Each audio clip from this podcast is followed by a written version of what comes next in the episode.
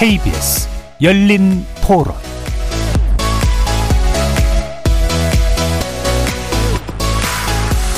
안녕하십니까. KBS 열린 토론 정준희입니다.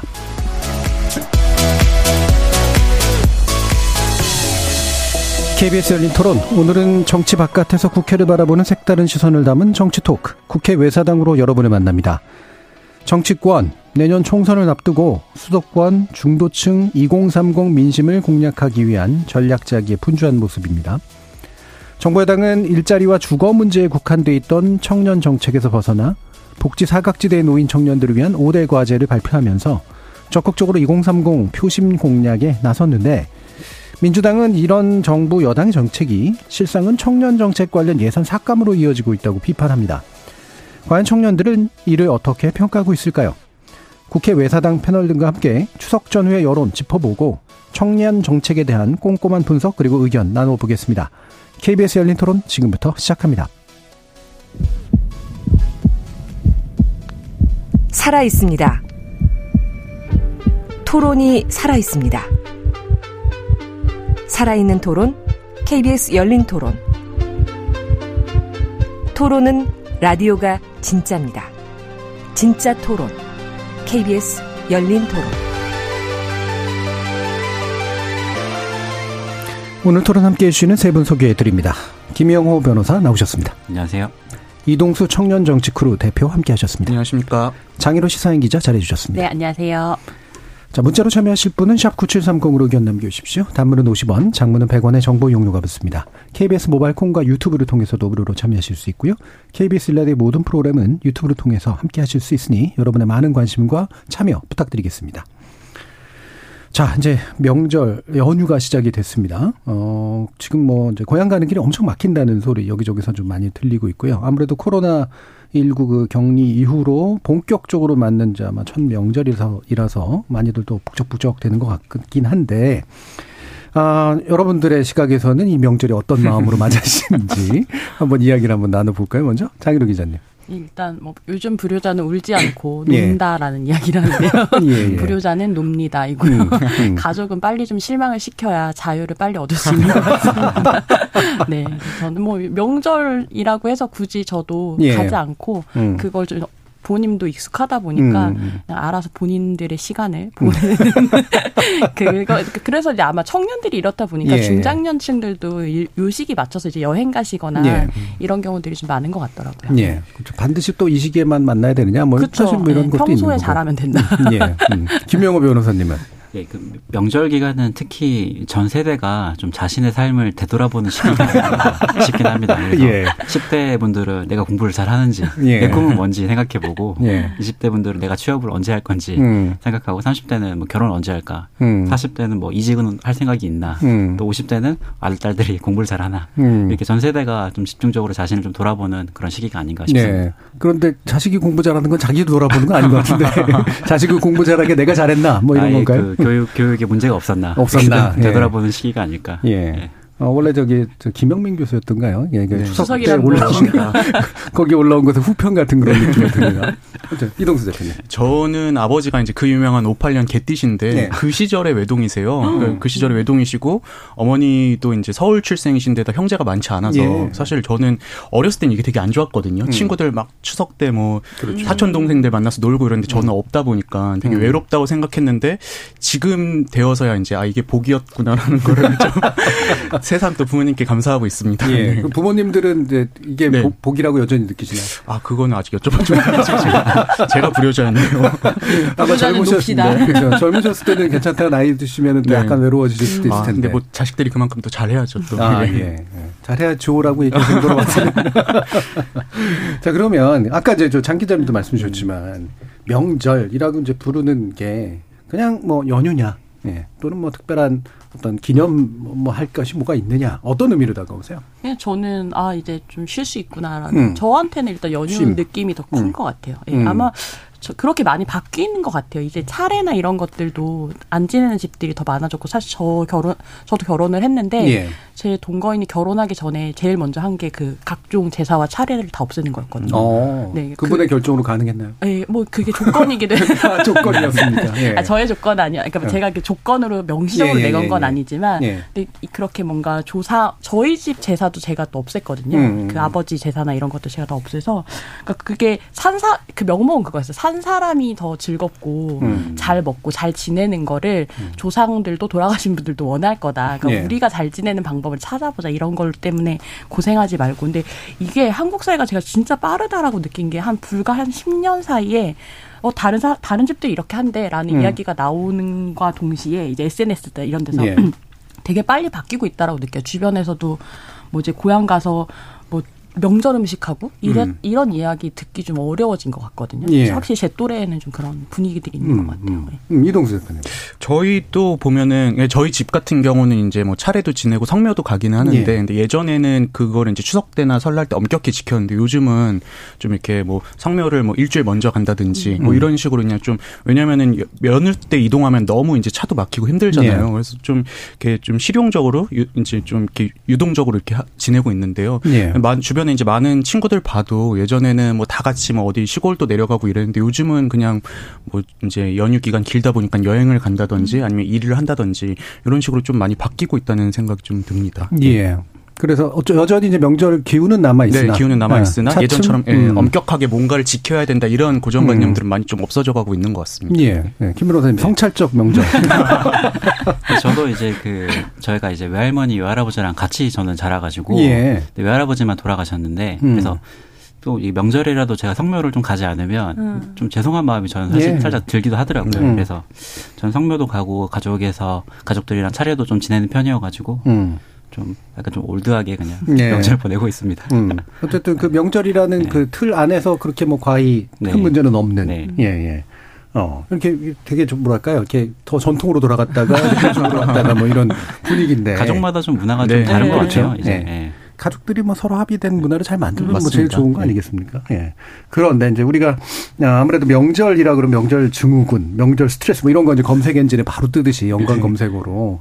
아, 아무래도 여러 사람들이 좀 부담을 느끼는 측면들이 있는데 특히나 젊은 층들이 부담이 많잖아요. 예. 그래서 이동수 대표님께서 어, 잔소리 10대 뭐 잔소리 뭐 이런 거 뭐 찍어주실 수 있을까요? 그 안 그래도 제가 좀 찾아봤어요. 예. 이제 구인구직 플랫폼 사람인에서 음. 이번 추석을 앞두고 성인 남녀 3,030명 대상으로 이 명절 스트레스 여부 설문조사를 했는데요. 예. 이 가장 듣기 싫은 말이 미혼자 같은 경우는 역시나 이제 결혼 언제 할 거냐. 음. 그리고 이제 그 다음이 취업 언제 할 거냐. 그리고 음. 세 번째가 이제 누구는 뭐 그랬다더라 이런 사람 이 예, 사-. 사생활 비교 뭐 이런 것들을 이제 가장 듣기 싫어했다고 하고요.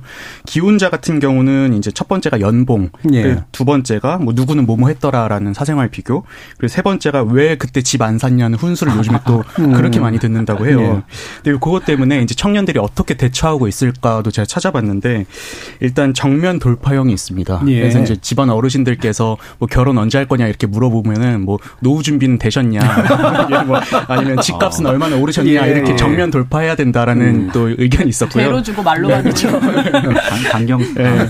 그리고 이제 네. 지난 17일 그 KBS 1박 2일 방송에서 김종 가수 김종민 씨가 해서 지금 온라인에서 화제가 되고 예. 있는데요. 그 잔소리 넘기는 법이 본인 같은 경우는 아 뭐 결혼 언제 해 이렇게 물어보면 아 해야죠 이렇게 그냥 하고 넘어가고 음. 뭐애 낳을 거야 그러면 아 낳아야죠 하고 넘어간대요. 예. 어차피 이제 어. 이때만 보고 또 한 1년 안 보니까 네, 그냥 끝말 잇기네요. 그렇죠. 예. 그렇게 그냥 하고 넘어간다는 거 예. 했던 게 이제 재치 있다고 요즘 또 인터넷에서 많이 또 회자가 되고 있습니다. 예. 뭐 사실은 그 정도만 해도 이제 뭐 물어본 사람 입장에서는 과히 민망하지 않고 그렇죠. 이제 뭐 예. 괜찮은 수단인. 것 같긴 한데 어뭐장 기자님 말 이렇게 듣기 싫은 말들 좀 들, 예, 들으시는 것들이 좀 있으세요? 어, 저는 이제 그런 말 한 사람들을 주변에서 다 없애가지고. 처단하셨습니까? 예. 없어서 근데 이제 사실 이제 결혼에 대한 거나 외모에 대한 거 약간 이제 뭐 약간 칭찬, 관심 이런 것로 좀 생각하시고 어른들이 많이 하시는 것 같아요. 물론 네. 이제 그거에서 어른인 저도 좀 자유롭지 못한 부분이 있는데 어쨌든 칭찬하는 것도 평가라는 거를 좀 그렇죠. 기억해 주시면 좋겠다라는 생각도 들고요. 결국은 이제 내가 칭찬할 수 있는 위치에 있다라고 하는 권력 관계를 담고 있는 말인 거잖아요. 그래서 이런 부분은 좀 조심하면 좋겠는데 한편으로는 사실 어떤 관계라고 하는 거의 본질이 뭘까라고 하면 침범을 해야지 되는 예. 부분이 있는 건데 너무 좀 청년들이 좀 방어적으로 음, 이제 어른들의 네. 어떤 관심이나 이런 것들을 좀 방어적으로 대하는 건 아닐까? 좀 어른들이 이런 관심을 어떻게 좀 잘 서로 이야기 나눌 수 있, 있, 예. 는 방법들도 좀 고민해봐야 되는데 그게 아니라 어떻게 하면 되받아칠까? 혹은 음. 어떻게 하면 이제 이 이야기들을 끝낼까? 이런 데만 좀 관심이 집중돼 있는 것 같아서 그런 예. 부분은 좀 안타까운 점도 있죠. 예. 저는 요즘 이 명절과 관련된 스트레스들이 그 나이에 관한 인식이 이제 세대 간에 급격히 변하면서 좀 생긴 부분도 있는 것 같아요. 그 대표적인 게 서울대학교에서 인구학 하시는 그 조영태 교수님 예. 책에서 이제 이런 부분이 있더라고요. 본인이 이제 미국에 처음 유학을 갔을 때 깜짝 놀란 게 그 우리나라에서 첫째 출산하는 그 분포도를 보니까는 여성들이 이제 20대 중반에 되게 많이 몰려 있대요. 예. 그래가지고 이제 뾰족하게 이제 그 숫자가 솟았다가 20대 후반 가면서 급격히 떨어지는 예, 그때만 해도 한국 사회가 어떤 어느 나이 때에는 뭘 해야 된다라는 음. 강력한 규범이 존재했던 건데 근데 그 당시 90년대 초에 미국의 어떤 출산 그 그래프를 보니까는 20대부터 40대까지 그냥 폭넓게. 이렇게 좀 예, 예. 분포되어 있다고 하더라고요. 그냥 그걸 보면서 본인도 이제 아, 요 인구 문제가 나중에 좀 한국 사회에서도 중요한 문제가 될 수 있겠구나 생각을 하셨대요. 음. 근데 실제로 저희 그 예전에 2005년에 화제가 됐던 내 이름은 김삼순이라는 예, 드라마 예. 보면은 음. 그 김삼순이 노처녀 그 캐릭터로 나오는데 그, 30대 그 초반. 나이가 네. 30대 초반이더라고요. 예. 근데 그 시절만 해도 사실은 뭐 언제는 결혼해야 되고 언제 애를 낳아야 된다라는 인식들이 좀 있었던 반면 음. 요즘은 이 나이에 관한 어떤 규범 같은 것들이 많이 좀 옅어져서 저는 이 추석 이나 이런 명절 때 갈등들도 시간이 지나면서 좀 많이 없어지지 않을까 그렇게 예. 기대를 해봅니다. 예, 우리 PD님이 정확하게 서른이었다고 30대 초반도 아니라 김삼수는 김삼십이었다 뭐 이런 말씀이신 건데 네, 김 변호사님 네, 뭐 저는 뭐 이렇게 부모님이랑 이렇게 잔소리를 많이 저도 듣는 편이긴 하지만 예. 그래도 우리 크게 또 부모님은 또 걱정하진 않으시는 것 같아요. 그래서 크게 또 자식들의 삶에 좀 간섭하려고 하진 않으시는 편이신 것 같고 예. 또 부모님들 야- 양분 모두 좀 공무원 출신이셔가지고 음. 연금 혜택을 받고 그러니까 자- 자신의 예. 삶을 좀. 즐기시는 분들이어서 저도 이렇게 큰 걱정 없이 그냥 건강만 하시면 예. 서로 이렇게 즐겁게 명절을 또 보내고 있습니다. 예, 전통이 지켜지는 이유가 있었네요. 국간에서 나오는 거예요. 전통은. 예. 원래 이제 전통을 잘 사는 사람들이 지키는 건 맞긴 한데 뭐 잘 산다기보다는 이제 안정감이라는 것, 네. 안정감이 굉장히 중요하죠, 사실. 우리나라 노년들이 또 안정감이 별로 없어서 생기는 문제도 분명히 있고 그러다 보니까 이제 확실히 아, 이 가족 끼리의 대화법이라는 게 사실 별로 좀 없어서 생기는 문제도 큰 것 같아요. 공통의 소재도 이제 별로 없으니. 근데 자꾸 찌르고 들으는 말뿐이 없는 거잖아요. 어, 이게 가족 외부에서도 그런 걸 느끼세요? 아니면 가족 안에서만 그런 거 느끼세요? 아니면 가족도 괜찮으세요? 어, 근데 가족 안팎에 좀 다 있는 것 네. 같기는 해요. 약간 음. 좀 오지랖 음흠. 이 어떤 문화처럼 좀 한국에 음, 있는 것 같아서 그쵸. 여전히 이제 이 규범이 앞으로는 이 규범에 대한 고정관념이 앞으로는 이제 좀 줄어들겠지만 여전히 그 규범에 대- 어떤 규범에 대한 어떤 구속력 같은 것들이 가족제도 이런 데 안에는 많이 남아 있다라고 느껴서요. 예. 그런 부분들이 남아 있, 다고 생각합니다. 예. 그 예. 이제 할 말 없으면은 보통 꺼내는 주제들이 그쵸. 사람마다 비슷한 것. 같더라고요. 네. 이게 대표적으로 소개팅 같은 경우는 보면은 할 말 없으면 날씨 얘기를 한대요. 근데 아, 요즘도 소개팅이에요? 요즘 모르겠습니다. 저도 예전에 날씨 이제 얘기 근데 보면은 로맨틱하지 예. 않나요? 아, 그래요? 근데 오늘은 뭐 날씨 덥네요. 네. 그냥 이 얘기만 하는 게 이제 음. 그 이유가 사실은 다른 거 할 말이 없으니까 그냥 음. 뻘쭘하니까 이제 날씨 얘기한다. 예, 이런 거였는데 아마 가족분들이나 친인척분들이 이렇게 명절 때 뭐 결혼했냐, 취직했냐 이런 거 여쭤보시는 것도 제가 봤을 때 오랫동안 안 봐서 이제 그렇죠. 딱히 예. 이런 공유할 만한 소재가 없고 또 정치 얘기하기는 좀 그렇잖아요. 그런 음. 자리에서. 그래서 그냥 이렇게 좀 사생활 질문들을 하신 게 아닌가 저는 그렇게 좀 이해를 합니다. 네, 저는 옛날보다는 덜 뾰족하게 받아요. 그래서 예. 아, 그냥 하실 말씀이 없구나. 네. 나한테 음. 그렇게 엄청 관심을 갖고 하시는 말씀은 아니구나. 음.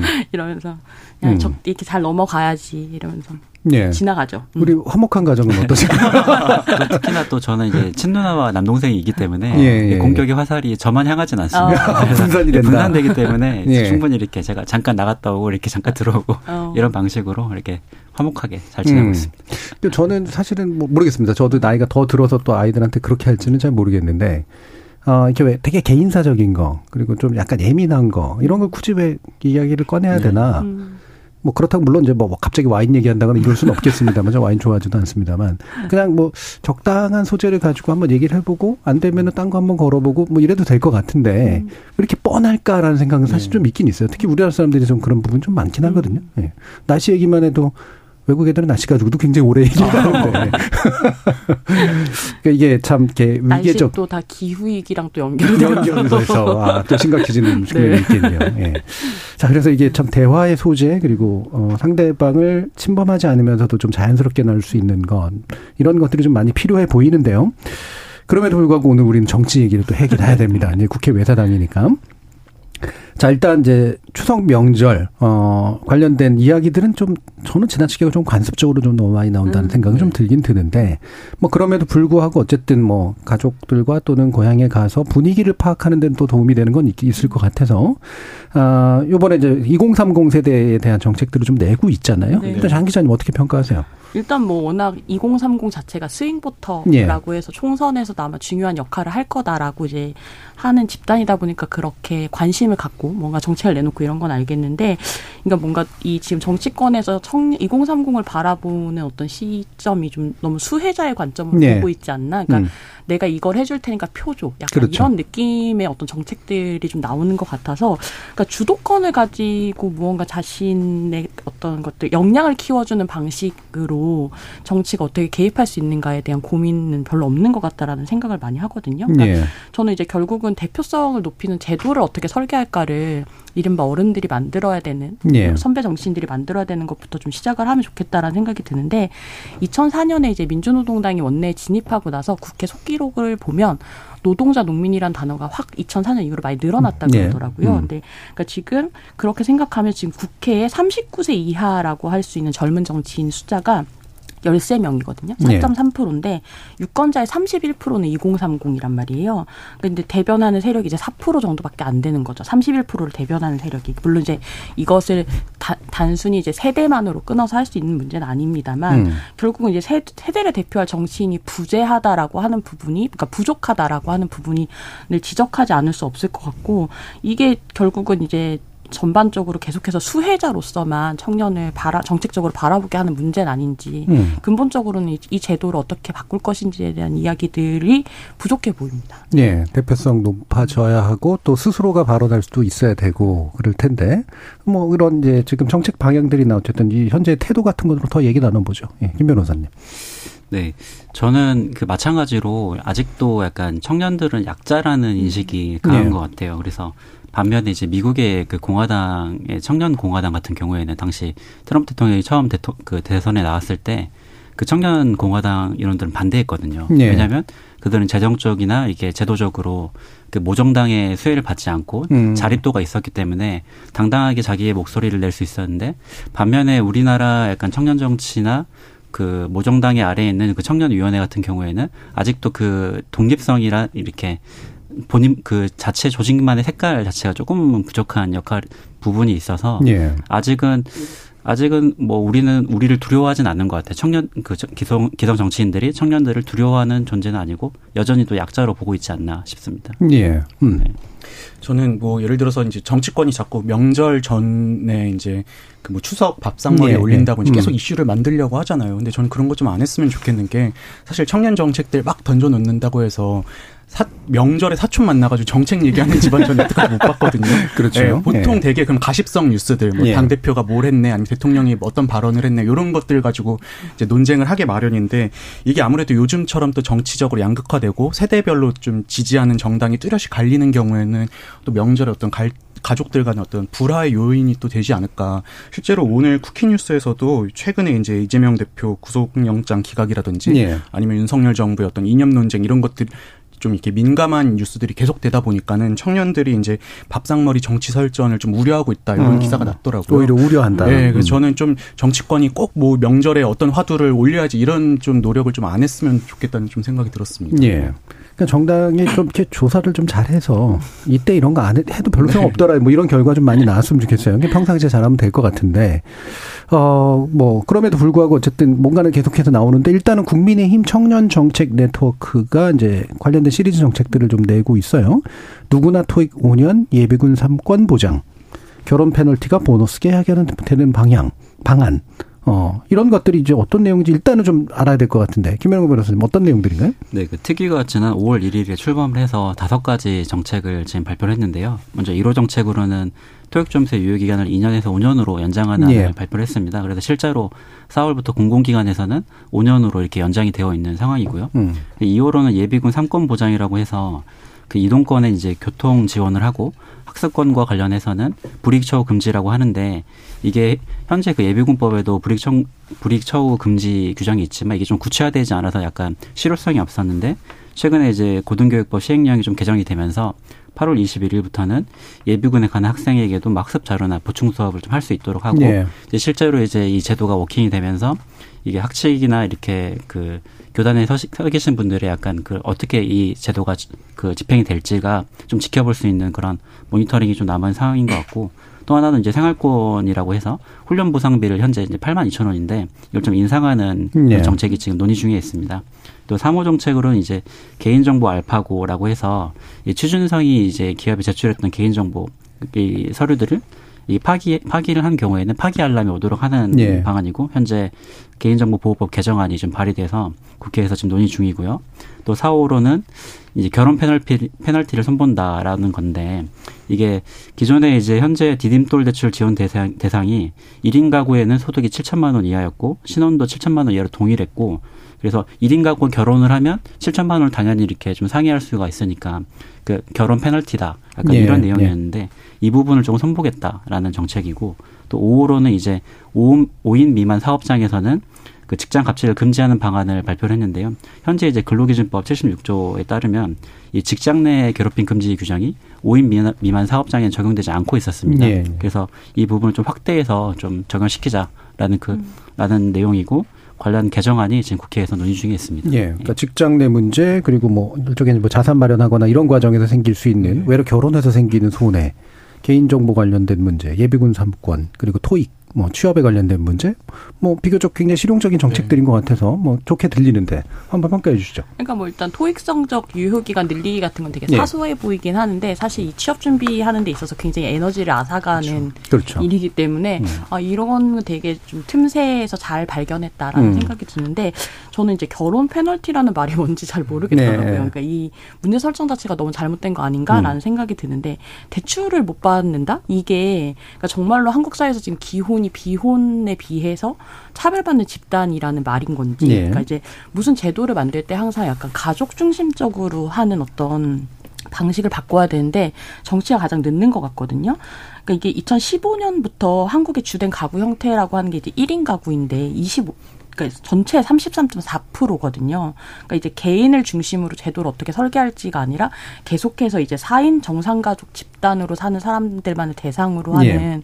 정책을 이제 정당에서 이제 제도를 형태로 계속 내놓는다라고 하는 게 조금 문제 의식이 좀 저는 좀 들고요. 그리고 최근에 비슷하게 정부 여당에서 내놓은 것 중에 결혼하면 증여세 혜택 주는 게 네. 있었거든요. 네. 그러니까 네. 세법 개정안이었는데 그러니까 정부가 보고 있는 청년이 대체 누구인가를 되게 잘 드러내는 정책들이라고 생각하는데 결혼이 당연하지 않은 시대에 뭔가 다양한 결합을 지원하는 역할을 해야 될 정책이 그런 모습을 이제 찾아볼 수 없고 굉장히 단일한 생애 모델만을 네. 중심으로 한 강요하는 형태로까지 느껴지는 것들을 좀 정책으로 내놓는 게 아닌가라는 생각이 좀 들어서 네. 그 부분 좀 의아했습니다. 결혼 페널티라는 음. 말이 음. 네. 이게 뭐 의아하게 느껴진다는데 뭐 좀 더 한번 설명해 주시겠어요? 사실은 그냥 약간 좀 평등하게 다 맞춰보겠다. 이제 그냥 혼자 살면은 대출을 좀 더 잘 받을 수 있는데. 네.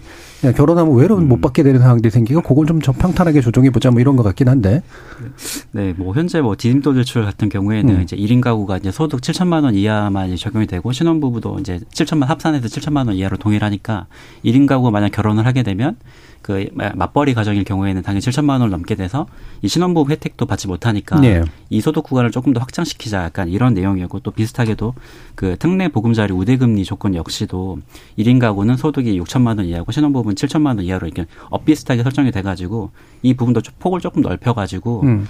그 실질적으로 1인 가구가 나중에 신혼부부로 결혼했을 때도 뭐 주거 마련해서 대출이나 우대금리를 좀 실질적으로 적용받을 수 있게끔 좀 제도를 좀 개선해야 된다. 그러니까 음. 그런 내용인 것 같습니다. 저도 네. 손을 봐야 된다고 음. 생각하거든요. 그러니까 저도 이제 대출 받거 알아봤을 때 불합리하다고 생각했어요. 네. 그러니까 정책 금리에 대한 부분에서 그 시, 그냥 차라리 결혼을 안 하고 있었으면 받을 수 있는 그렇죠. 거를 네. 못 받게 되는 거니까. 근데 이제 그것보다 좀 근본적으로 결혼이라고 하는 어떤 제도를 굉장히 강요하는 형태의 대책들이 나오 제도가 나오고 있다라는 미국과는 별개로. 네, 예. 좀 저는 그게 좀 시대와 좀 뒤떨어져 있는 거 아닌가. 그리고 네. 통계로도 어쨌든 1인 가구가 더 많아지고 있, 는데그 부분에 대한 것들이 정책으로서 나와야 되는 거 아닌가? 이런 네. 생각이 좀 들더라고요. 그러니까 이런 게 이제 신혼가구 특공, 특별 공급이라든가 이제 이런 거하고 또 이제 또 어떻게 또 조정할 거냐 네. 문제까지도 좀 이게 있어야 될것 국가. 차원에서는 이제 워낙 출산율이나 이런 것들도 낮아지다 예. 보니까는 결혼도 하고 애도 나와라 이걸 좀 장려하는 차원에서 이렇게 하는 거겠지만 말씀하신 것처럼 저도 약간 이게 또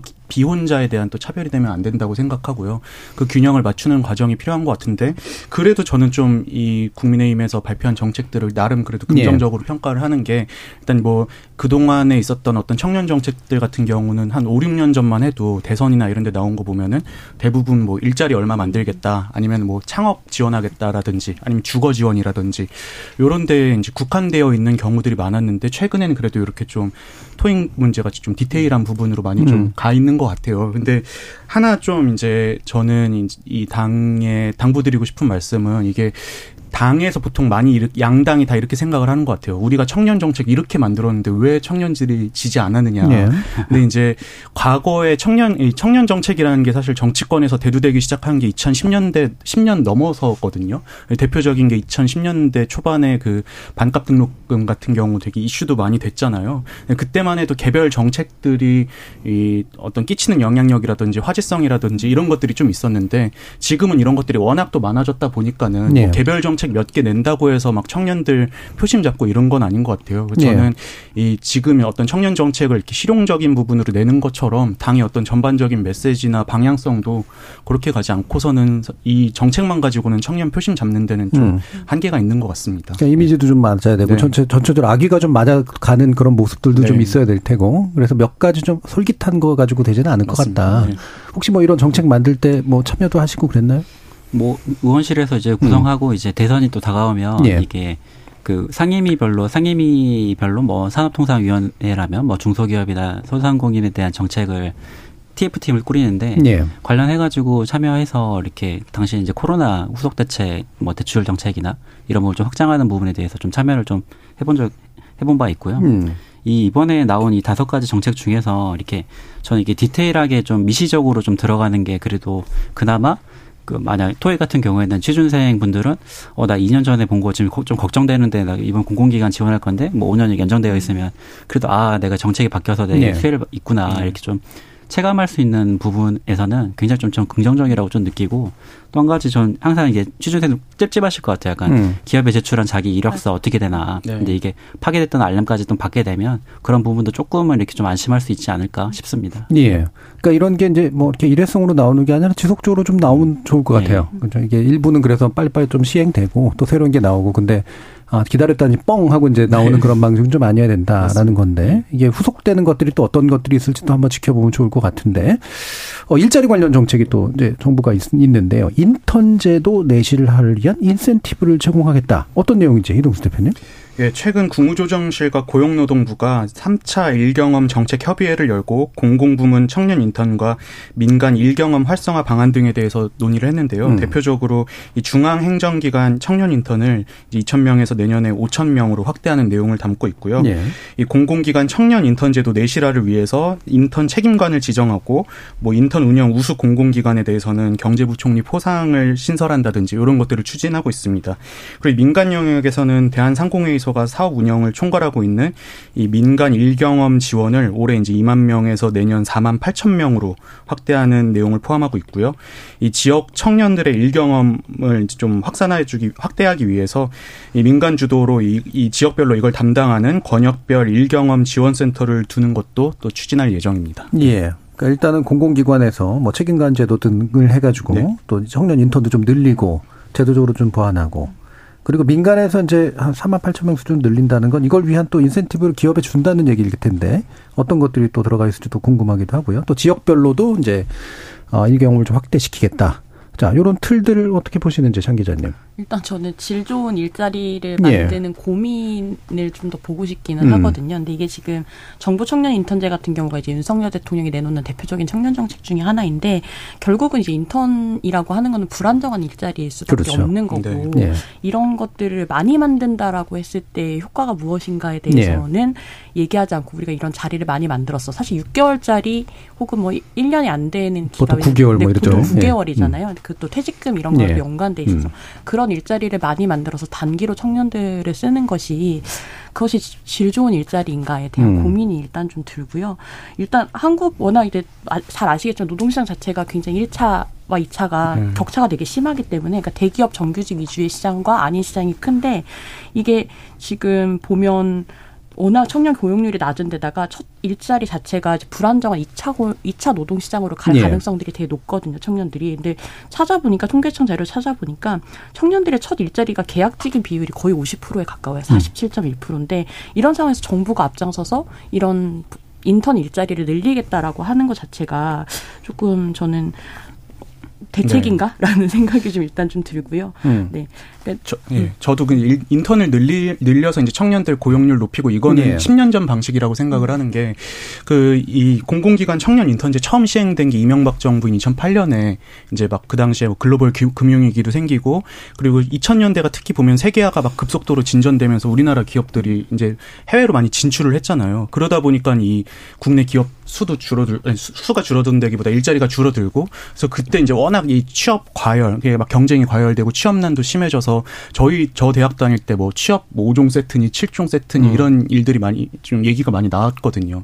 그래서 그때 이제 좀 공공기관 차원에서라도 청년들 좀 인턴도 뽑아줘서 예. 이제 인턴 경험 좀 이렇게 한 줄 넣게 해주고 경험 좀 해주 뭐 이렇게 좀 실무 경험 좀 쌓게 해주자 이건데 근데 저는 지금 같은 경우는 그때는 이제 뭐 경쟁도 너무 치열했고 고 취업난이 너무 심해서 문제였다면 사실은 지금은 그게 문제가 아니라 이제 일자리 간의 격차 그러니까 그렇죠. 말씀하신 것처럼. 예, 음. 대기업이나 아니면 어떤 그 혁신 기업들과 그리고 이제 중소기업이라든지 이런 뭐 제조업 기업이라든지 이런 데와의 격차들이 너무 심해져서 전 이 격차를 줄이는데 이제 좀 더 중점을 둬야지 그냥 그 어떤 인턴 경험 한 줄 더 넣게 해주고 좋은 예. 일자리를 진출하게 해주는 방식은 좀 철진한 방식이 아닌가라는 생각이 들었습니다. 그렇죠. 예. 이게 이제 실질적으로 일경험, 일경험은 그러지만 이게 이제 이후에 취업 에 도움이 되는 네. 일경험을 제공하는 거냐, 아니면 잠시 네. 예, 그냥 무직 상태로 있는 것보다 낮게 만들어주고 겸사겸사 정부도 고용 지표를 높이는 네. 어, 이런 식으로 서로 좋은 것들을 만들려고 하는 거냐, 이제 이런 건데. 자, 김 변호사님 어떻게 보시나요?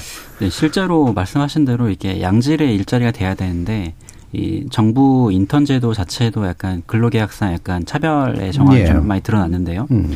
특히 이제 무엇보다 이 최저임금을 둘러싸고 이렇게 노사 갈등이 심한 걸 자- 너무나 잘 인지하고 있을 그 고용노동부가 이 14만 원의 정액 급식비를 총 보수에게 산입해서 최저임금을 맞춘 사례가 이제 적발이 됐는데 이게 뭐 18년에 최저임금법이 좀 개정돼서 최저임금 산입 범위에 상여금과 복리후생비를 포함시키는 게 뭐 위법 자체는 아니지만 그 벤치마킹할 모범 사례를 좀 보여줘야 될 그 고용노동부가 이- 이러한 제도적 허점을 좀 이용해서 이 청년 인턴 계약마저 이렇게 후- 복리후생비를 포함시키는 거는 이를 본 뭐 중소기업이나 스타트업에서 인턴들 과연 어떻게 대우할지 맞아요. 이에 대한 악영향을 좀 주는 부분이 아닐까 좀 우려가 우려스럽습니다. 예. 예. 사실 뭐, 예, 더 아, 방- 빨리 말씀하십시오. 예, 그, 왜냐하면 이제 이게 사실은 노동 정책 안에서 얘기가 돼야 네. 되잖아요. 일자리 정책하고. 근데 이제 최근에 그 69시간제 다시 얘기를 하려고 그러고 최저임금은 잘 안 올리려고 하고 이거는 네. 물론 기업 측의 요구를 많이 받아서 음. 이제 이렇게 된 건데 기업 측 요구를 한편으로 받으면서 이제 청년들한테는 그러면 노동 측의 요구는 인턴 늘린다 이러면 이제 뭔가 이게 네. 맞는 건가 하는 생각이 좀 들어요. 그러니까요. 예. 지금 보면은 이제 뭐 코로나19 특히 거치면서 이제 뭐 대기업이라든지 기술 기업 이런 데들은 엄청나게 성장을 네. 했지만 이제 특히 이제 비수도권에 있는 제조업 현장 같은 경우는 지금 사람을 못 구해서 난리잖아요. 그렇죠. 올 초에 뭐 조선소에서 사람 못 구해가지고 막 뭐 외국인을 들여오네 지금 네. 이런 얘기를 했었는데 정부가 근데 지금 보면은 정작 이런 일자리들에 대한 지원책 뭐 대표적인 게 이제 중소기업 청년들 지원하는 내일 채용 공제 같은 예산들은 대폭 삭감을 하면서 이 청년 일자리를 늘리는 게 과연 지금 한국 사회에서 청년들이 처해 있는 어떤 어려운 노동 현실이나 이런 거를 좀 해소해 나가는데 저는 크게 도움이 될까 의문이 음. 좀 듭니다. 예. 음, 장 기자님 봅시다. 일단 저는 이제 그 오기 전에 찾아본 자료 중에 한국노동연구원에서 이제 노동시장 이중구조랑 청년층 일자리라고 예. 하는 이제 그 연구를 좀 찾아보고 왔는데요. 이게 여기서 이제 성별을 좀 주요 검토 사항으로 봤, 음. 봤는데 이게 뭐 다 각종 이제 다른 차이들을 다 통제한 뒤에도 그러니까 이른바 이제 대기업이라고 하는 좋은 일자리라고 하는 1차 노동시장에 속할 확률이 남성이 20%포인트가 더 높게 나왔다 그러더라고요. 근데 이걸 연구자들이 이제 통계적 이유를 대체 찾지 못했다. 예. 설명할 수 없는 격차다. 이렇게 이야기를 하면서 이 이게 필연적으로 임금 차이로 이어지기 때문에 이 청년을 뭉뚱그려서 접근하는 게 아니라 성별을 좀 고려해서 접근할 필요가 있다라는 이야기를 해요. 그러니까 음. 이 청년 안에서도 사실 이제 어떤 청년들이 더 취약한가에 대한 그렇죠. 부분도 사실 이 고려해 정책 네. 되게 세심하게 고려해야 되는 부분이라는 생각이 들고 노동시장 안에서 어떤 경험하는 차별, 특히 청년들이 차별이라고 하는 거는 사실 그냥 그그 시점의 문제만 그치는 게 아니라 생애 전반에 사실 이 예.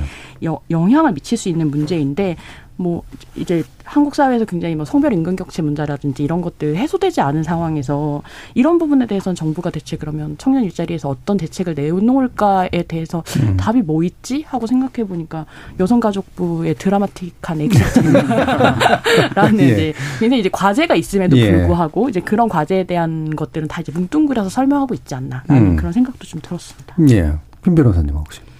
근데 이 전반적으로 말씀하신 대로 이렇게 지금 미시적인 정책들은 실생활에 좀 도움이 되는 정책들은 조금씩 나오고 네. 있지만 이게 거시적으로 이제 경제 정책이랑 노동 정책 전반에 대한 분명한 좀 메시지나 기조가 좀 있어야 되는데 그런 부분이 조금 이렇게 보이지 않는 것 같아서 그 내가 뭐 한두 가지 이렇게 체감하고 있지만 실질적으로 약간 장기적으로 봤을 때는 과연 지금 내가 정책의 수혜를 받고 있는 건가 라고 좀 의문이 좀 드실 수도 있으실 것 같아요. 그래서 이 이렇게 미시적인 부분을 접근하는 것뿐만 아니라 좀 약간 거시적인 차원에서도 청년 정책이나 이게 더 나아가서 이제 30대, 40대, 50대별 생애 주기별로 이렇게 좀 지원 정책이 좀 이렇게 차- 시리즈로 좀 나온다면 충분히 좀 그 유권자들께서도 좀 만족하고 어, 나 이번 추석 때, 추석 때도 막 밥상머리에서, 어, 나 그 정책 좀 지원 받았는데, 어, 이걸로 나 이번 취업됐고, 뭐 이렇게 되게 시- 도움이 됐어. 약간 이렇게 좀 말할 수 있는 상황이 되면 굉장히 좀 이상적일 것 같습니다. 예. 네. 그럼 뭐 이제 짧게라도 다시 한번 또 여쭈고 싶은 건 이게, 이게, 어쨌든 청년 정책 네트워크에서 나는 당사자들의 의견들이 어느 정도 좀 나오면서 그래도 미시적인 문제 해결 정도의 의미는 분명히 좀 있어 보이는데 아, 어떠세요? 이게 관련된 정책을 솔직히 나는 어떻게 해야 될지 잘 모르겠어. 근데 당신들이 전문가잖아. 그러니까 좋은 거좀 내봐. 라는 마음에 가까운지. 우리가 뻔히 보이는 답들이 있는데 왜 당신들이 이걸 안 하고 있어? 라고 하는 것에 좀 더 가깝다고 보시는지. 청년들의 마음이라고 한다면. 음. 근데 저는 뭐 예를 들어서 노동 문제도 그렇고 예. 부동산 문제도 그렇고 되게 핵심적인 문제 뭐 대표적으로 노동 같은 경우는 노동 시장의 어떤 이중 구조라든지 예. 비정규직 차별 문제 혹은 부동산 같은 경우는 저는 사실 갭 투자나 이런 것들 좀 어느 정도는 규제해야 된다고 생각을 된다. 하- 음. 하거든요. 근데 이런 진짜 큰 문제들은 외면하면서 음. 그냥 좀 곁다리로 이제 뭐 청년이라는 딱지 붙여가지고 그냥 뭐 우린 청년 정책 뭐 노동으로 뭐 낼고 일자 주거로 주거 지원으로 뭐 낼게 이런 식으로 지금 나오고 있단 말이죠. 근데 청년들이 볼 때 그것도 물론 어느 정도의 도움은 되지만 이게 진짜 노동이나 부동산 시장에서의 근본적인 문제가 해결되지 않으면은 진짜 예. 청년들이 처한 이게 삶의 어려움이 해결되는 게 아니잖아요. 그래서 음. 정치권이 좀 이 부분에 있어서는 그냥 좀 보여주기식 이런 정책만 내기보다는 진짜 음. 용기를 갖고 어떤 한국 사회 구조 개혁이나 이런 데 좀 힘을 써야 된다고 생각을 합니다. 예. 그러니까 굵직하게 좀 답이 네. 있는 영역도 있고 네. 하면 되는데 결단하면 근데 결단하기 어렵겠지만 근데 대충 맛보기 적인 네. 거좀 쉬운 거 이런 쪽 위주로 한다. 어, 답은 어느 정도 있, 있다. 예. 김 변호사님. 네, 사실 저도 이제 저는 이제 고향이 이제 전라도 광주인데 예. 이제 광주에서 이제 고등학교까지 나오고 이제 서울에 스무 살에 와서 지금까지 살고 있는데 예. 뭐 이렇게 혼자 이렇게 서울살이를 하는 게 정말 쉽지 않습니다. 그렇죠. 이렇게 음. 공부도 하고 뭐 군대도 가고 뭐 취업도 하고 뭐 저는 뭐 나름대로 이제 시험도 봤는데 그 그렇지만 뭐 지금까지 이렇게 사는 것 자체가 굉장히 좀 팍팍해요. 그래서 서울에서 사는, 사는 사람들 대부분 하는 말이 아 이게 숨만 쉬어도 돈 나가는 것 같다고 음, 음. 그런 얘기를 되게 많이 하시거든요. 그래서 예. 그래도 저는 그래, 그래도 전문직인 그래도 변호사 음. 중에 한 명인데 그래도 저도 이렇게 그렇게 느낄 정도면 이게 과연 우리가 아 이게 정책적으로 이렇게 미시적으로 미시적인 정책들이 조금씩 이렇게 나온다고 해서 실제로 내 삶을 이렇게 좀 윤택하게 하거나 뭐 실생활에 좀 도움이 되는 정책들이 과연 체감할 수 있을까 그런 부분에서는 조금 의문스러운 것도 사실 그런 음. 부분도 분명하게 있습니다. 음, 예. 예. 예. 장 기자님. 그 한국 여성 노동자 회에서 네. 그 2021년에 한 4천 명 정도 규모로 설문조사를 했던 적이 있거든요. 여성 청년 노동자 음. 대상으로.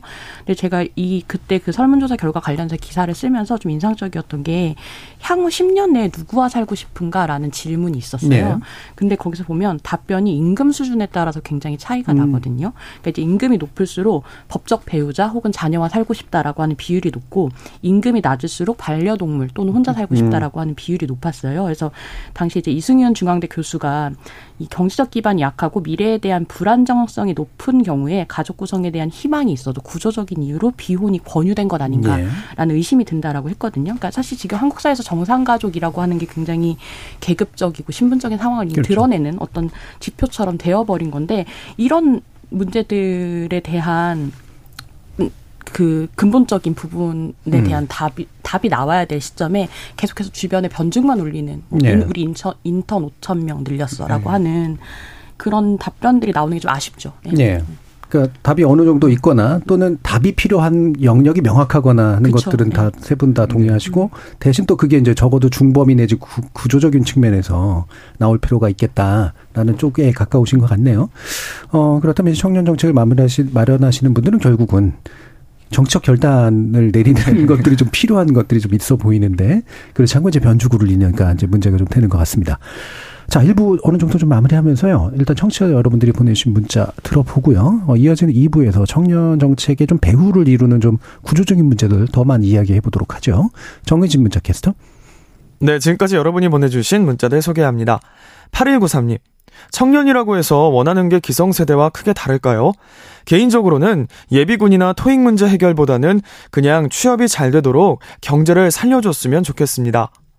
가윤아님, 유럽복지 선진국에서는 각 세대별 계층 인구에 맞춰서 기초의원, 광역의원, 국회의원을 선출하고 정책 입안수를 조정한다는데 우리나라는 언제쯤 그렇게 될지 의문입니다 해주셨고요. 8751님, 1인 가구와 비혼 인구가 늘어나는 거대한 흐름 속에서 결혼 보너스 정책이 청년들의 마음을 돌릴 수 있을지 모르겠습니다. 좀 더 실용적이고 근본적인 해법이 필요하지 않을까요? 3142님. 요즘은 명절에 모여도 정치 얘기 잘 안 하고 특히나 청년은 정치에 더더욱 관심이 없겠지만 그래도 도움이 되는 정책들이 만들어진다면 청년들이 정치에 조금이나마 관심을 갖게 되는 계기가 될 것 같네요. 이윤지님, 정책을 보고 있으면 정치권이 생각하는 청년의 이미지가 무엇인지 궁금합니다. 인턴, 정규직, 외국어 시험, 결혼을 삶의 선택지로 고려할 수 없는 청년층도 있다는 사실 알아주셨으면 합니다. 라고 보내주셨네요. 네, KBS 열린 토론. 이 시간은 영상으로도 생중계하고 있습니다. 유튜브에 들어가셔서 KBS 일라디오 또는 KBS 열린 토론을 검색하시면 지금 바로 토론하는 모습 보실 수 있습니다. 방송을 듣고 계신 여러분이 시민 농객입니다. 계속해서 청취자 여러분들의 날카로운 시선과 의견 보내주세요. 지금까지 문자캐스터 정희진이었습니다. 토론은 치열해도 판단은 냉정하게 복잡한 세상을 바꾸는 첫 걸음은 의외로 단순할지도 모릅니다. 평일 저녁 7시 20분 당신을 바꾸는 질문 KBS 열린 토론 정준희입니다.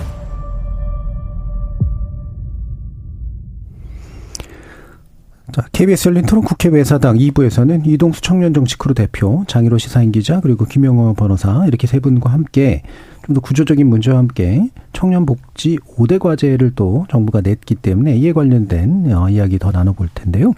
일단 1부에서 이제 장희로 기자님께서 언급한 이제 향후 10년 내 누구와 살고 싶은가 관련 조사가 구체적인 수치들이 몇 개가 있는데 한국 여성 변호사의 여성 노동자의 노동자. 예, 2021년 8월 30일부터 9월 24일까지 1990년대생 그리고 여성 그리고 노동자를 대상으로 진행한 내용이라고 하네요. 어 뭐 관련된 내용 또 나온 김에 또 데이터로서 어 청년들의 전반적인 삶이 확실히 좀 어려워지거나 좀 힘들어지고 있다. 팍팍해지고 있다. 이런 게 이제 데이터로 뒷받침되는 내용들이 좀 있나 본데 한번 말씀 주시죠. 아, 제가 찾아보다가 진짜 한숨을 얼마나 네. 많이 쉬었는지 일단 지금 아마 국감 시즌이라서 국회에서 많이 좀 자료가 네. 나오고 있는 것 같아요. 지금 이제 국회 기재위 양경수 의원 방에서 나온 자료인 것 같, 자료인데요. 취업 후에 학자금 대출을 제때 갚지 못하는 청년의 비중이 10년 만에 가장 높은 수치를 음. 기록했다고 해요. 체납액도 4년 만에 두 배로 불었다고 하고요. 그러니까 졸업 후에 일자리를 구했는데도 불구하고 경제적으로 어려움을 겪는 예. 청년들이 많다. 이렇게 좀 해석할 수 있을 것 같고요. 그리고 통계청 자료 보다 보니까 8월 고용 동향에서 이 고용률이 줄어들었거든요. 1년 전보다 음. 0.3%포인트 줄어들었는데 이게 모든 연령층 가운데 고용률이 줄어든 게 청년층이 유일하다 그러더라고요. 보면 또 신용대출 연체율도 전 연령층 중에 20대가 가장 높았고요. 그다음에 휴대폰 연체금 사실 이제 요즘은 휴대폰 굉장히 필수제잖아요. 네, 뭐 네. 취업하려고 그래도 사실은 이게 휴대폰이 있어야 되는 건데 이 연체금도 64억 원 수준으로 20대가 가장 음. 높았습니다. 음. 그, 그, 그 신용대출 현황도 보니까 이게 지금, 그러니까 전체적으로 돈 자체는 작아지고 있는데요. 그러니까 전액 비중, 저, 그러니까 잔액이라고 하는, 그러니까 빌린 돈 자체는 작은데 돈을 빌리는 사람은 더 많은 거예요. 그러니까 소액으로 빌리는 네, 사람이 네, 네. 많다라는 이야기이기도 하고 이게 이제 20대가 가장 많다, 음. 많은 거고 요즘 아마 많이 쓰시기도 할 텐데 인터넷 은행에서 워낙 비상금 대출이라고 한 300만 원까지 50만 원에서 300만 원까지 이렇게 좀 작게 쉽게 빌릴 수 있는 그런 돈들이 있는데 이 이자율이 대출 금리가 좀 높거든요. 예. 한15% 이렇게 되는 경우도 있는데 여기도 이 20, 연책이 2030이 차지하는 비율이 카카오뱅크 같은 경우는 71%, K뱅크는 60%, 토스뱅크 71%, 그러니까 60% 이상인 거죠. 음. 이, 이 작은 돈도 연체하는 비중이 이 정도 높은 거고, 이런 숫자들을 보다 보니까, 아, 진짜, 어떡하지? 라는 생각이 들더라고요. 그러니까 원래 네. 금융계에서는 뭐 청년층을 이제 신 파일러라고 해서 신용 정보 파일이 얇다라는 음, 식으로 해서 금융거래 기록이 없거나 이제 적기 때문에 개인의 이제 신용 정보를 판별할 근거가 부족하다 뭐 네. 이런 의미로 그렇게 부르는데요. 근데 이렇게 안정적인 직장도 갖기 어려운 환경에서 뭔가 이금융권 혹은 대부업체를 통해서 이제 어떤 생애 첫 대출을 이용하는 비중도 높아지고 이러면 이제 장기적으로 사실 문제가 발생하는 거잖아요. 신용에 그러다 보면 이제 전체 사회 전체적으로 볼 때 되게 마이너스 효과인 게 아닌가라는 그런 숫자들인 것 같아요. 되게 지금 다 위기 신호를 보여주는 어떤 숫자들처럼 보여서 찾아보면서 되게 한숨이 많이 났습니다. 예. 그러니까 전반적으로 보면 예전에 빚진 거, 공부하느라고 빚진 거 제때 네. 못 갚고 있고 또 새로 빚이 늘어나고 있는데 그 빚도 조금 조금 빌려서 이제 계속 맞아요. 빚지는 네. 것들이잖아요. 그 대출나라라는 그 굉장히 이제 대출할 수 있는 음. 쉽게 대출 게시판에다가 이제 올려가지고 대출할 수 있는 그런 데를 저희가 한번 저희 취재기자 기사를 예. 쓴 적이 있는데 40에서 100만 원이 음. 가장 많았어요. 음. 그 물론 그때 당시 코로나 기간이기는 했는데 저희가 조사했던 기간이 그러니까 굉장히 소액이 정말 40만 원이 없- 돈 40만 원이 없어서 예. 그런 대출을 해야 되는 상황들이 많은데 그게 주로 청년층이었던 예. 거거든요. 그런 상황이 이제 코로나 이후에도 계속해서 이어지고 있는 숫자들이구나라는 생각이 좀 들었어요. 네. 작년에 그, 그, 그, 아, 올해였군요. 저 정책 대출 하는 것 중에 그렇게 소액 대출, 네, 이자율은 좀 꽤 높은. 음. 예, 그런데 이제 뭐 당연히 이금융권이나 이런 데보다 나은 이거에 막 경쟁률이 엄청나게 치열한 거 보고 확실히 이제 이 작은 돈이라도 급하게 필요한 사람들이 많구나라는 걸 느꼈는데 어 개인적으로 뭐 그러진 않으실 것 같긴 합니다만 주변에서 그런 분위기들이 좀 있으신가요? 어. 어떠세요? 네. 뭐 근데 저는 이제 그이 비상금 대출까지는 받아보진 못했는데 네. 그 이제 가끔씩 이제 조금 돈이 필요하면 이제 적, 적금이나 이렇게 네. 예적금들을 좀 해지를. 해가지고 음. 중간에 좀 상환 받아가지고 뭐 좀 급한 돈 돈을 좀 이렇게 지급을 한다든가 하는 음. 경우는 꽤 있었는데 이렇게 지금 좀 이렇게 소액 대출이 좀 많아지는 부분 자체가 저는 또 한편으로는 조금 다른 얘기지만 이 경제 경제나 이런 경제관념에 대한 교육이 예, 예. 사실 10대 부분에서 충분하게 좀 이루어지지는 않는 것 같아요. 음. 뭐 저만 해도 뭐 국영수 위주의 교육을 받아왔고 국영수 위주의 교과서 위주로 객관식 네.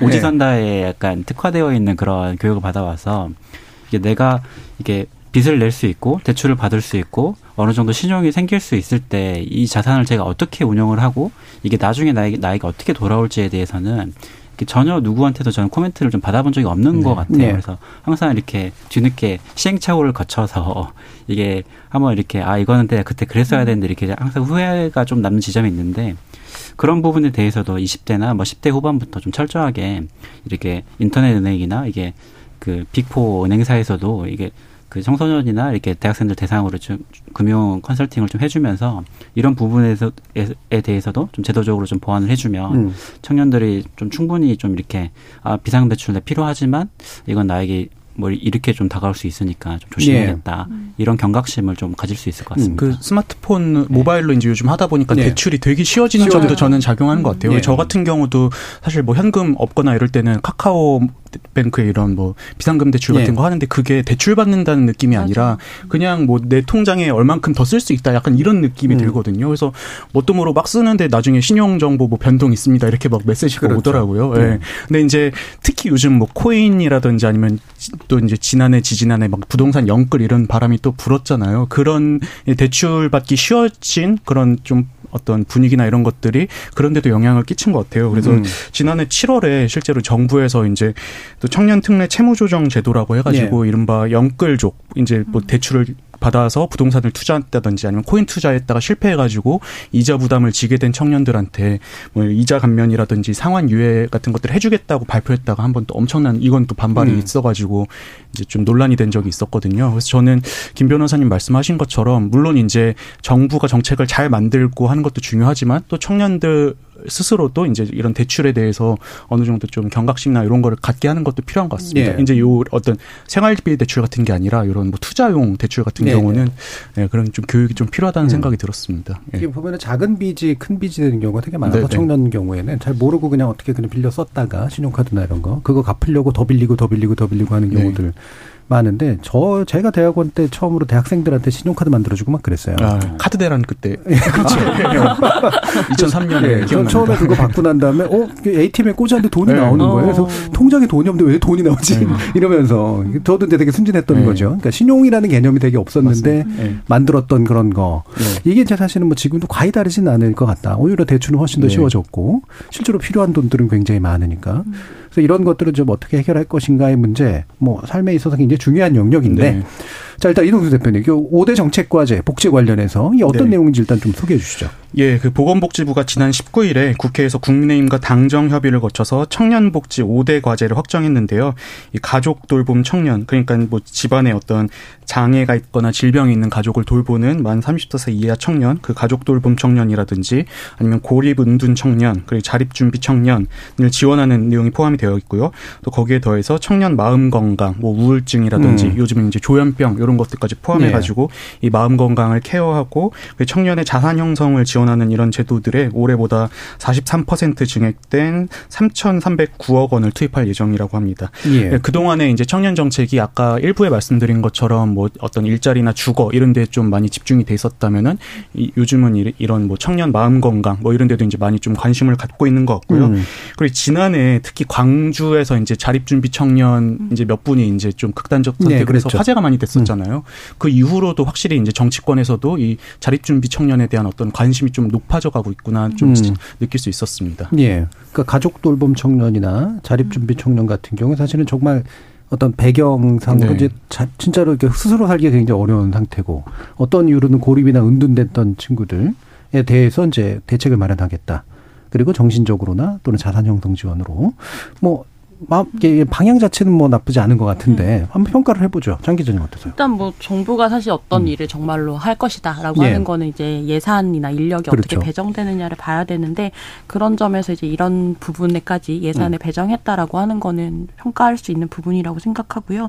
사실 저는 이제 가족 돌봄 청년 부분에 대한 음, 이 지원이 좀 신설됐다라고 음, 하는 네. 게 굉장히 좀 인상적이었는데 그 아빠의 아빠가 됐다라고 하는 이제 책을 쓴 음. 조기현 작가라고 있어요. 이제 쓰러진 아버지를 9년 동안 돌본 음. 기록에 대한 그 책인데 제가 인터뷰를 한 적이 있는데 이분이 그걸 청년 수당을 받았기 때문에 쓸 수 있었다라는 이야기를 하더라고요. 그때 당시 서울시에서 이제 청년들한테 지원해주는 그 수당 덕분에 다른 일을 하지 않고 책을 쓸 수 있었다고 하는데, 그러니까 처- 세상이 말하는 청년이라고 하는 게 되기가 굉장히 어려웠던 이 가족 돌봄을 하는 보이지 않았던 청년들이 사실은 이제 그 이후로 좀 가시화가 됐었었고 그게 이제 국가 과제가 됐다라는 건 굉장히 반가운 일이라고 생각합니다. 그러니까 돌봄을 근데 이제 가족만의 문제가 아니라 음. 어떻게 시민의 문제로 이제 옹- 그 어떤 시민의 영역으로 옮겨 놓을지에 대한 부분까지도 정부가 좀 고민을 하고 있는지 그이 예. 제도가 그 역할을 그 과정에서 어떻게 할 수 있는지는 좀 지켜봐야 될 문제인 거는 같아요. 네. 음. 예, 또김 변호사님. 네, 그 말씀하신 대로 이제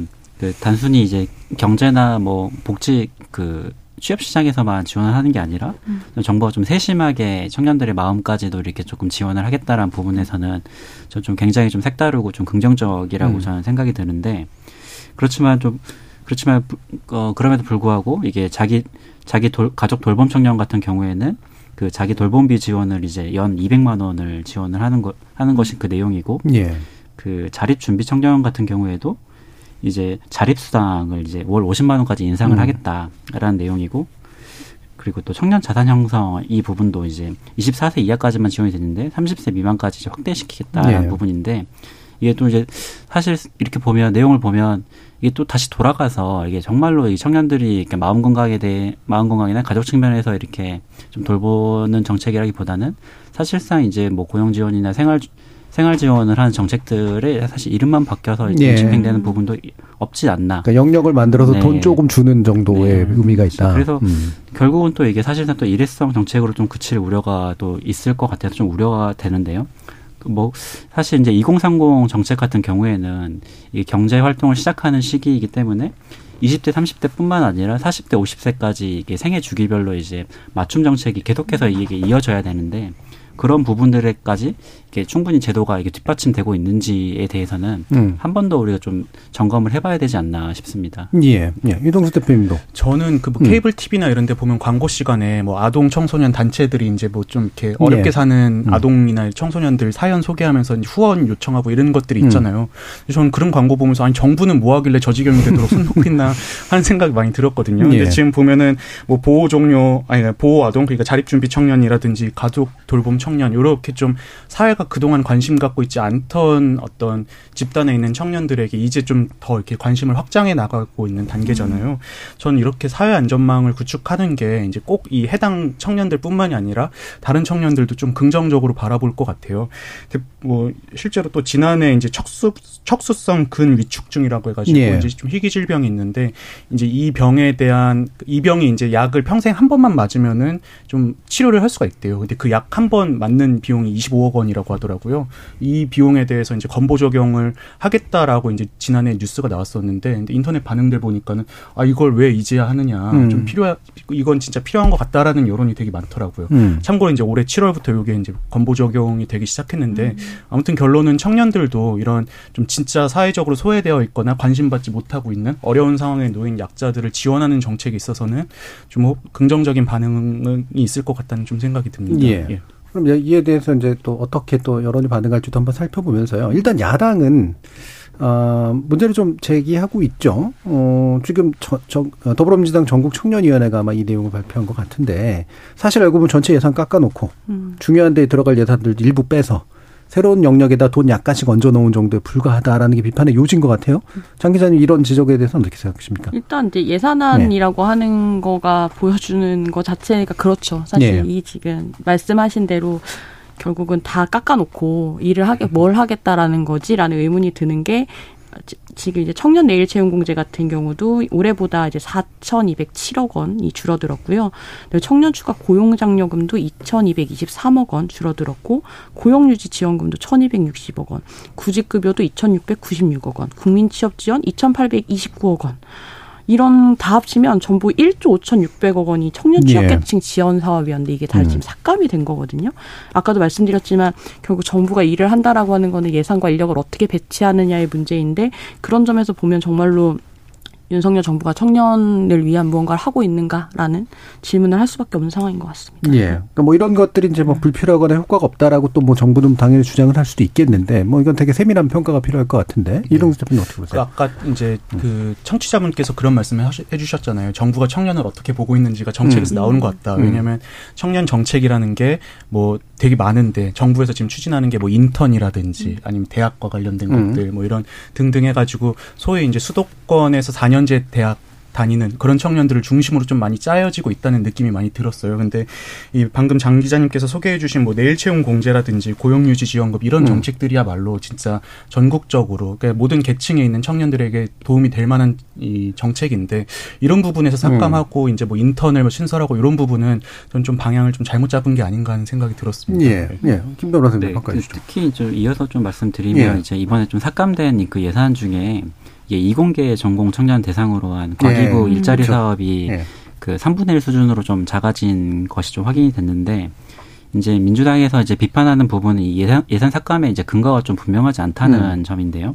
그래서 실제로 이제 삭감된 그 사업들을 좀 살펴보니까 23년도 그 노동부 일자리 사업 성과 평가에서 이게 한 건도 이제 감액 평가를 받지 않았고 그한 건만이 개선 필요 한 건을 받고 나머지 일곱 건이 이제 우수 또는 양호의 평가를 예. 받아서 굉장히 좀 성공한 정책 음. 중에 하나였는데 이 부분들에 대해서 이제 좀 특별한 설명 없이 이제 예산이 모두 삭감돼 가지고 조금은 이게 정책 공백이 좀 생기는 게 아닌가 하는 우려가 있을 것 같고 또 과- 관련해서도 과기부 관계자 역시 그 일자리 이공계 일자리 사업 관련해서는 정부 지원보다는 뭐 기업의 역할을 더 좀 중요시하는 것 같다라고 하면서 그 예- 예산 삭감의 그 근거에 대해서 약간 좀 추, 추론하는 분명하게 이렇게 그 예산 삭감이 왜 대해서 인지하지 못하는 내용을 말씀하셨는데 이런 부분 아직은 조금은 정부 내에서도 이렇게 이 예산을 청년 지원 정책을 좀 어떻게 할지에 대한 뭐 좀 분명한 기조나 좀 헤드쿼터가 조금 지금 좀 부존재하는 게 아닌가라는 음, 예. 조금 우려가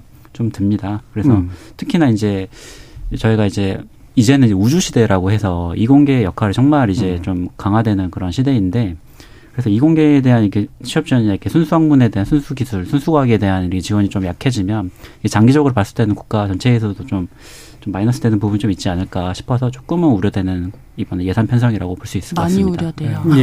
시- 실제로 이번에 예산안 내년도 예산안 발표되고 나서 이제 청년들 주로 가는 음. 온라인 커뮤니티들 제가 많이 가봤는데 제일 많이 비판이 나온 부분이 예. R&D 예산 삭감한 맞습니다. 부분에 있어서는 근데 사실 요 지금 말씀해주신 부분도 R&D 예산이 삭감되면서 이제 청년 관련 그 관련 청년들의 어떤 예산들도 많이 좀 같이 줄어든 게 아닌가 예. 생각이 됩니다. 예. 이 R&D 이제 예산 삭감은 이제 기존에 이제 R&D 지원이 좀 약간 풍족 풍부했을 때는 이게 사실 이제 이공계 다니는 친구분들이 있으면 아, 야, 야, R&D로 이렇게 정부 지원금 받는 거, 이거 뭐 되게 쉬운 일이야. 약간 음. 이렇게 돈 진짜 허투루 씌운다. 그런 약간 우스갯소리를 많이 하잖아요. 예. 그래서 그런 부분에서도 정부도 이제 이 R&D 지원 자체도 약간 그 카르텔 중에 이제 하나라고 이제 보고 이걸 조금 이번에 조금 그 투명화 시키겠다라는 그런 기조로 기조에서 약간 이- 이번 예산 편성도 이렇게 조금 삭감이 된 게 아닌가 싶긴 한데 음. 그래도 조금 너무 이렇게 좀 잘 되는 사업들은 그래도 좀 네. 유지를 하면서 약간 좀 자연스럽게 이거를 좀 빠져나가야 되는 부분이 좀 있었는데 예. 그런 거 없이 약간 너무 이렇게 좀 맥, 맥이 이렇게 툭 끊긴 그런 느낌이 조금 강하다고 예. 볼수 있을 것 사실 미, 같습니다. 미래 세대에 대한 어떤 투자와 기대와 이런 것들은 전혀 보이지 않는 예산이었다고 저는 생각해요. 이건 사실 현장에 있으면 눈에 뻔히 보이거든요. 이게 결국 이공계는 이른바 대학에서는 lab이라고 하는 데서 예, 그 학생들 가르치 스스로가 이제 배우기도 하면서 일하면서 이제 결국은 연구에 참여하는 거고 또는 국책연구원이나 이런 데서 뭐 박사후 과정이나 석사급 연구원으로 이제 있으면서 이제 참여하는 거잖아요. 근데 이번에 이제 예산 줄어가지고 사실 이 부분 정말 위험해지긴 했거든요. 그래서 아마 그 얘기가 하달이 됐는지 어, 국책연구원이나 이런 데들은 그러니까 석사급 연구원 줄이지 마라. 라고 얘기를 했대요. 네. 똑같은 예산인데. 근데 그러니까 그 얘기는 어떻게 하라는 건지. 그 얘기는 사실은 기존 연구원들에서 나갈 돈을 줄이라는 음. 또 얘기거든요. 그러면. 예. 그래서 이게 참 자꾸 윗돌께서 윗돌게는 음. 뭐 이런 식의 이제 일들이 벌어지는 것 같아서 이건 확실히 좀 다시 네. 짚어야 될 것 같은데. 자, 그렇다면 이제 뭐 민주당의 비판에도 나름대로 의미 있는 부분이 있어 보이긴 합니다만 그럼 민주당은 잘 만들고 있나 이런 또 반비판도 할 수 있을 거 아니에요? 혹시 이동수 대표님 얘기해 주실 거 있을까요? 민주당 같은 경우는 최근에 이제 또 국민의힘 청년 정책 네트워크에서 이런 정책을 예. 내다 보니까 민주당도 이제 그 반대로 이제 좀 청년 정책들을 많이 좀 내려고 하고 있는데요. 대표적인 게 이제 서울시가 월 6만 5천 원에 뭐 버스, 지하철 따릉이 이런 것들을 무제한 이용할 수 있는 이제 교통 패스를 내놓으니까 민주당에서도 아 요거 가지고는 안 된다. 이제 청년들한테는 요것도 부담되는 금액이니까 음. 월 3만 원대에 아예 청년 패스를 만들어서 그냥 네. 제공해야 된다. 이런 정책을 냈고요. 또 장경태 최고위원 같은 경우는 지방 의회에 진- 지금 지방 기초의원 두 명당 한 명씩 두고 있는 정책 지원관을 확대해서 음. 1인 1명으로 이제 정책 지원관을 두고 이 자리에 좀 청년 고용을 늘려서 이 정치권의 어떤 경험을 쌓게 해야 된다든지 뭐 이런 음. 지금 목소리를 내고 있습니다. 근데 네. 저도 지금 이 민주당에서 나오는 이 청년 정책 들에 대한 어떤 대안이나 이런 것 것들도 나름 긍정적으로 평가하고 음. 또 이런 걸로 지금 국힘과 민주당이 경쟁하고 있는 것도 바람직하다고 생각을 하는데 예. 근데 아까 말씀드린 것처럼 진짜 구조적인 문제를 건드리지 않고 이런 부분에서 그냥 좀 청년 정책을 제시하는 거는 곁다리에 불과하다라는 생각이 좀 듭니다. 네. 그러니까 세부적인 경쟁, 디테일 경쟁은 뭐 필요하긴 네. 한데 그럼 어느 게 좀 더 우월하냐, 보완적이나 이런 건 다 볼 수 있으니까. 근데 약간 이거 받았어, 이거 받고 하나 더 뭐 이런 분위기 같은 게 좀 있긴 하죠. 맞아요. 예, 장 기자님 또 어떤 평가? 그러니까 뭐 그쵸. 이거 주면 표조의 어떤 다른 말이 아닌 것처럼 느껴져서 예. 청년 당사자들 입장에서는 약간 좀 짜증 날 수도 있겠다는 음. 생각도 많이 들고. 근데 뭐 우리가 뭐 청년 정책, 청년 정치 이런 얘기 하고 하지만 저는 청년 정책이라고 하는 게 뭐 이렇게 이런 디테일이 있다라고 생각하지 않거든요. 예. 일단은 이제 뭐 곧 이태원 참사 일주기도 다가오기도 하는데 막을 수 있었던 죽음 같은 것들을 더 이상 반복하지 않는 일도 사실은 청년 정책 중에 하나일 수 있다고 생각하고요. 근데 그것에서 정치가 어떤 대책 이나 이런 것들을 만들지 못하고 있다라는 부분이 좀 암담하게 느껴지고 우리가 오늘도 계속 얘기했지만 청년이라고 하는 건 굉장히 단일한 집단이 아니고 음. 어, 정부가 어떤 청년을 바라보면서 정책을 만들고 있는가가 또 예산이나 정책에서 드러나고 있는 건데 사실 전세 사기 피해자 같은 경우도 네. 대다수가 청년들입니다. 이 문제야말로 사실 저는 어떤 우리가 청년 문제라고 할 때 그게 대표적인 얼굴을 하고 있는 문제라고 생각이 드는데 정치가 이번에 좀 어떤 답 이번 국정감사를 통해서든지 좀 어떤 답변들을 좀 내놔야 될 텐데 뭐 특별법 을 보완해야 될 지점들이 되게 많이 있는데 그 부분에 대해서는 어떤 생각을 갖고 있는지 사실 알기 되게 어렵거든요. 그런 점에 그런 점을 설명하는 것이야말로 청년 정책을 이야기할 때 필요한 이야기가 아닐까라는 그런 생각이 좀 듭니다. 예. 그렇죠. 이런 뭐 이태원 문제부터 해서 이런 전반적인 청년들이 지금 민감하게 느끼는 문제에 대한 나름의 길이선 답들이 좀 있는가 음. 이런 분위기. 네, 맞습니다. 그래서 음. 그 민주당 김민석 정책위 의장께서 이 청년 패스를 얘기하시면서 그 교통비의 획기적인 절감은 시대 정신이라고 이렇게 말씀하셨는데 예. 이게 월 3만 원대 청년 패스가 전 과연 청년들의 시대 정신인지는 음. 사실 좀 의문이고 오히려 이 청년 주거 환경 문제에 조금 더 집중하시는 게 아니면 고용 환경 문제에 조금 더 집중하시는 게 시대 정신이 아닐까라는 조금은 비판적인 생각이 좀 있고 예. 또 이제 장경태 최고위원께서 말씀하신 이 청년 이 지방의원에 지방 한 명당 이제 정책 보좌관을 둔다. 이건 굉장히 긍정적으로 생각을 하고 뿐만 아니라 이제 민주당에서는 그 국회의원 지역구를 기준으로 그 의- 아까 의무적으로 청년을 지방의원으로 공천을 한다라는 조항까지 이렇게 설명을 같이 하셨는데 전 이러한 청년 정치 쿼터에 대해서는 아까는 뭐, 뭐 찬성하는 쪽에서는 뭐 의무적으로 공천에 등용문 마련하는 거 필요하다라는 의견도 있고 뭐 또 반대에서는 또 준비되지 않은 신인을 무조건 큰 권력을 맡기는 건 굉장히 위험하다라는 반대 의견이 좀 있는데 제 생각에는 이제 우리의 좀 정치 현실을 좀 고려할 때 이게 뭐 신인을 약간 양성하고 좀 발굴해서 교육시켜서 우리 정치인으로 대비시킨다. 이거는 사실 우리 정치 현실에서는 굉장히 조금 불가능한 좀 이상적인 모습인 것 같아요. 그래서 현실에서도 대부분 청년들이 이제 선거철에서는 뭐 들러리나 소모품으로 예. 좀 사용이 되고 결국은 이제 낙하선으로 소수의 한두 명이 이제 공천을 받아서 어, 제가 왜 우리 지역구의 의원으로 공천 나가는 거지? 약간 이런 의문을 가지는 후보들도 사실은 심심치 않게 있거든요. 그래서 사실 그래서 장경태 최고위원께서 그 주장하는 바처럼 이 지역구 기준으로 약간 의무적으로 청년들을 이렇게 한두 명 공천을 한다면 충분히 좀 자격 있는 이렇게 좀 사람들을 좀 훈련받는. 성숙한 음. 사람들을 좀 공천하는 방안, 방안은 전 좀 굉장히 좀 긍정적으로 생각하고 이게 이제 지방 의원에만 한정하지 않고 국회의원이나 뭐 비례대표까지도 좀 확대시키는 방안을 조금 의무적으로 강제하는 방향도 좀 향후에는 조금 고려를 해볼 만 하지 않을까. 왜냐하면 지금의 정치 현실에서 약간 이렇게 언더독이 반란 일으키기가 굉장히 어려운 구조이기 때문에 그런 부분에서 조금 이걸 확대시키면 좀 약간 전 반향이 있을 거라고 저는 생각이 듭니다. 예. 그 저는 그 이제 지금 요즘 정치권이 좀 잘못 착각하고 계시는 게 뭐 청년 뭐 지원 정책 하나 이름 붙여가지고 내면은 좋아 좋아하겠지 이제 생각을 음흠. 하시는 것 같아요. 이 지금 이 3만 원 패스도 사실은 교통 패스도 그런 맥락에 있는 것 같은데, 근데 제가 이제 관련해서 그 여론 조사를 하나 가져왔는데요. 그 세계 일 세계일보 의뢰로 우리 리서치가 2022 2022년 1월 18일에서 19일 만 18세 이상 천, 성인 1000명을 대상으로 실시한 여론조사예요. 이 청년 기본소득과 관련한 예. 기본소득과 관련한 이 세대별 여론조사였는데 이 20대에서 이 청년 기본소득 예전에 이제 한창 이제 좀 이슈가 됐었잖아요. 근데 20대에서 기본소득에 대해서 반대가 60.7%, 그 찬성이 33 퍼센트 그리고 30대에서도 이제 반대가 58.2% 찬성이 33.5%요 자세한 내용은 중앙선거 여론조사 심의위원회 홈페이지에서도 확인하실 수 있는데요. 예. 제가 이걸 왜 말씀드리냐면은 그 2021년 그 한창 대선 레이스일 때 이재명 대표가 청년 표심 잡겠다고 당시 후보께서 이제 청년 기본소득 정책을 발표를 하셨어요. 음. 근데 그, 그 내용이 이제 청년들에게는 연 이제 200만 원 그리고 국민에게는 100만 원씩 기본소득을 지급 지급하겠다였는데 어떻게 보면 청년들이 제일 큰 수혜 자잖아요. 예. 그런데도 불구하고 20, 30대 청년들은 찬성보다 반대가 두 배 이상 높았다는. 근데 이제 그 당시에 이제 나온 그 기사들 인터뷰를 보면 이거 결국에 우리가 갚을 돈 아니냐 이런 음. 좀 반응들이더라고요. 청년들이 이제는 막 뭐 이제 어떤 교통비 지급해주고 뭐 뭘 공짜로 주고 이런 거에는 한 2010년대까지는 그래도 그 정책이 어느 정도 먹혔다면은 이제는 조금 더 나아가서 진짜 한국 사회의 어떤 구조적인 문제를 건드리지 않고서는 청년 표심을 좀 잡을 수 없다. 저는 음. 그렇게 생각을 합니다. 예, 말씀드려서 이미 얘기하셨습니다만 중앙선거 여론조사 시민 홈페이지 참조해서 구체적인 수치들은 또 확인해 보실 수 있겠고요. 자, 그러면 이제 마무리 차원에서 어 청년들을 대상으로 한 추석 덕담도 좋고요. 또는 정치권에 대해서 따끔하게 저 이런 거 하실 생각 말고 또 이런 거 좀 해보십시오라고 요구하시는 그런 말씀도 좋고 한번 돌아가면서 한번 얘기를 들어볼까요? 네, 김 변호사님부터 말씀 주시죠.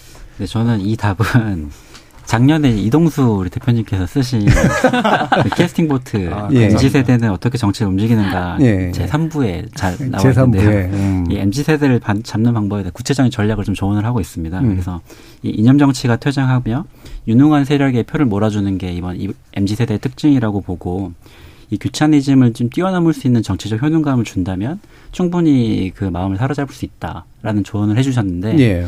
그런 부분에 되게 굉장히 큰 공감을 해서 이런 부분을 정치권에서 또 여의도에서 좀 약간 좀 어, 무겁게 좀 받아들이신다면 이번 총선이나 이번 바로 이제 목전에 둔 강서구청장 선거에서도 좋은 결과를 얻- 얻을 수 있지 않으실까 싶습니다. 예, 예.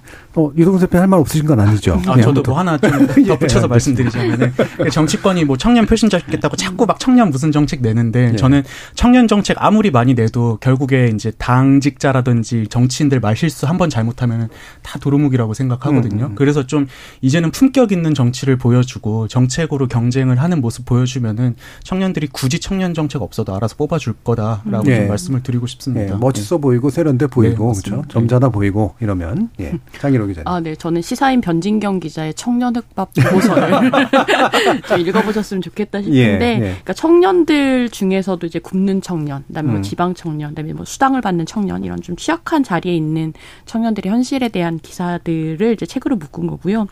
거기서 제가 좀 마음 아팠던 것 중에 하나는 이제 라면에 달걀을 넣을, 수- 넣어서 먹을 음. 수 있었기 때문에 자존감에 대한 이야기를 하는 청년들이 있었거든요. 그러니까 사실 통계로 보이지 않는 청년들의 삶이 진짜 삶이 어떤 모습인가라고 하는 것들을 좀 정치인 분들이 보시 확인하셨 이 책을 통해서 좀 확인하셨으면 좋겠다라는 그런 생각이 들었습니다. 연휴 예. 기간에 좀 읽어보시면 어떨까? 예. 네. 김 변호사님 책 없으세요? 정책이 없습니다. 아이고 저런. 예. 그러면 이제 두 권의 추천서와 함께 예, 우리 추석 이야기는 오늘 이것으로 모두 마무리할까 합니다. 오늘 함께해 주신 세 분 장희로 시사인 기자 그리고 김영호 변호사 이동수 청년정치 크루 대표 세 분 모두 수고하셨습니다. 감사합니다. 감사합니다. 네, 감사합니다. 고맙습니다. Give me a second, I, I need to get my story straight. My friends are in the bathroom. 좀더 세련된 정치, 재치 있으면서도 격조 있는 표현, 추진력을 갖고 속도가 함께 진행할 정책, 그리고 시간을 두고 꼼꼼히 짚어볼 정책 등을 구별하는 것. 따지고 보면 청년이 바라는 정치는 그리 새롭거나 딱히 이상한 것도 아닙니다. 그게 안 되는 이유는 다른 데 있겠죠. 저는 내일 저녁 7시 15분에 다시 인사드리고요. 지금까지 KBS 열린 토론 청준이었습니다. 펀의 We Are Young 들으면서 마무리하겠습니다.